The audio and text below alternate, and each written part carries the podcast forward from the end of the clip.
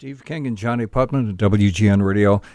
And now we want to introduce you to a man that we have wanted to meet for quite some Yes. time. We spent uh, a few weeks at our vacation home in Panama City Beach, Florida, and while we were down there, we saw a story on one of the local newscasts about a guy who has been uh, he's been spending a fair amount of his time flying supplies and people to and in and out of Ukraine Yeah. from Germany.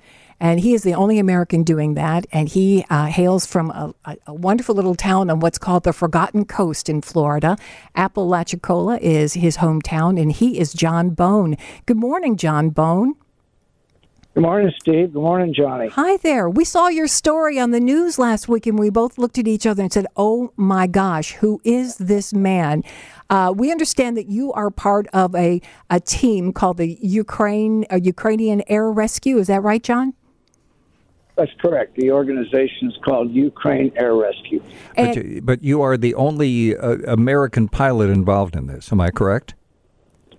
Thus far, I'm the first American pilot to take his airplane over there and fly. We do have, I just pulled these statistics down as of yesterday. We actually have got 368 pilots that have registered to fly for Ukraine Rescue from 30 different countries. Uh huh. So it, it, the the war's been going on for seven months now. At what point uh, were you sitting in the living room and you're watching the news and you said, you know what, John Bone, you got to do something about this? I mean, what, what inspired you to get up and get in your plane and fly to Germany and then just get involved in this group? That's pretty much exactly how it happened. My wife and I were watching uh, the tragedy unfold in late February, and she looked at me and said, "We need to do something." And I have a business associate who lives just out, outside of Kiev in the Irpin area of Kiev, and his neighborhood in that area was bombed horribly in the early days of the war and him and his wife escaped with their cat hmm. and escorted some of their elderly neighbors out of the Kiev area. They were in the woods there in the snow in late February for several days before they finally joined up with some other refugees and made it into Poland. Mm-hmm. And he sent me a message and told me that a plane from Ukraine Air Rescue had delivered supplies to them. And um, being a lifelong pilot and a general aviation advocate, uh, I looked into what this organization was about, found out that it was a group of general aviation pilots with small planes, and that they were basically providing an air link for a number of dish, different aid organizations, NGOs, non-government organizations, mm-hmm. and that they were flying drugs, medicine, medical supplies in small planes to the border, and then making those seats coming back available to refugees and also Ukrainian military that were being brought back into Germany for surgical procedures uh, and uh, prosthetics. So you were bringing, um, in many cases, wounded soldiers to Germany for medical care. Were there things that you had to work out to, to coordinate with uh, the authorities in Germany or Ukraine? Yes, all of that uh, was fairly complicated, but was all resolved. Thanks, many thanks to both the German authorities and the U.S. Army, who opened up uh, uh, Mielec, Poland to us, which is con- leased by the 101st Airborne. And they found out about our organization and invited us to use their airport there. Amazing. Now, I don't know a lot about planes, John, but I'm sure the uh, aviation buffs out there want to know what your plane is. What did you fly from Apalachicola to Germany and then make flights back and forth from Germany into Ukraine? So I have a Cirrus SR 22, and uh, there's actually seven Cirruses on the Ukraine Air Rescue uh, roster at the moment. And I flew the plane from Apalachicola up through Canada, across Greenland, Iceland, Scotland, and then into Germany. And I flew over there for uh, two and a half months. hmm And then I, I just flew back last weekend. Same route coming back. How many flights would you say you made from Germany into Ukraine back and forth? So we didn't actually fly into the Ukraine. The Ukraine airspace is closed. Ah, of course. We course. flew we flew into an airport in Poland that's about 30 miles from the border. Okay. And so I made uh, I flew 11 missions from Germany to uh, the border there in Poland. If you And uh, yeah, go ahead. if you're bringing military back with you to Germany from the base in Poland, how many could you could you accommodate? Three. Three in your plane. Yes. So so small planes. What's really interesting about this story is that small planes work very well for this because you can put a lot of medicine and a lot of drugs in a small plane. Yeah. Doesn't weigh very much.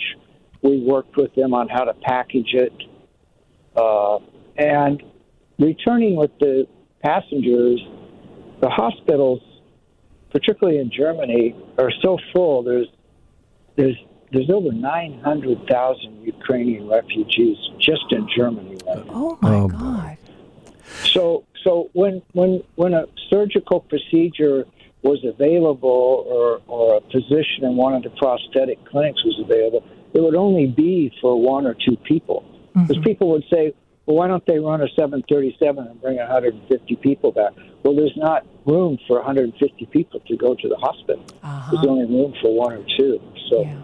So Germany is one of the leaders in prosthetics, and there's a, a couple of different clinics there, and so most of my passengers were missing arms and legs, hmm and and the non-government organizations there would make arrangements for the funding and would arrange to bring these these guys that had lost limbs to prosthetic clinics. Amazing. In the report that we saw you uh, you do on uh, on TV down in uh, Panama City, uh, you talked about one particular soldier that you brought back who had to to pretend that he Was dead. was dead. Uh, would you mind sharing that story with our audience?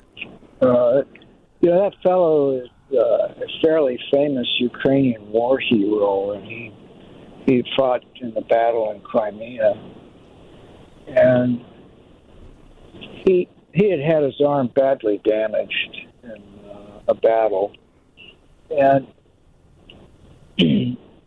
one of the other troops was trying to get him back to their their camp, and the, there was fighting going on with the Russians, and he just said, "Just leave me here. Mhm. Just leave me go back to the battle." And he laid there for two days. He actually, he actually tried to cut his arm off. It was so bad, but was unable to do so. And while he laid there, he listened to these Russians torture the other military guys in his unit and killed them all. hmm And he laid there, and then he told me he listened to these Russians drinking. When they all fell asleep, he crawled in there with one arm and uh, dispatched all the Russian troops that had tortured and killed his Oh my unit. gosh. What a story! So you hear, you know, you hear these stories not only from the military fellows that you fly, but also from the refugees that mm-hmm. have survived horrendous Yeah. atrocities. I mean, things that stories that you really, you just really can't even Yeah. Well, your story is pretty amazing too, John. And thank you so much for joining us a few minutes uh, today so we could get to know a little bit more about you. We know you're going to fly again. There's no doubt about that, right? Yep, I'll be headed back there. I'm the U.S. representative now for Ukraine Air Rescue. The Okay. website the website is ukraineairrescue.de. Mm-hmm. There's a U.S. language, English language page on there. Okay. Well, And you, so I'll be work, I'll be working here kind of for the next few months, uh, organ responding to the other general aviation pilots that might want to participate, Mm-hmm. And then I'll be headed back again uh, after the first of the year. and we will catch up with you before the the end of the year, John. A- And John, uh, we're we're going to be back in Florida in uh, late October and into November, and uh, we'd like to stay in touch with you, and maybe we can, can meet up for coffee or something while we're down there. Thank you for forward to it, Steve and Johnnie. Thanks so much. Thank you, for having John. Me on. appreciate it. John Bone from uh, Apalachicola, Florida.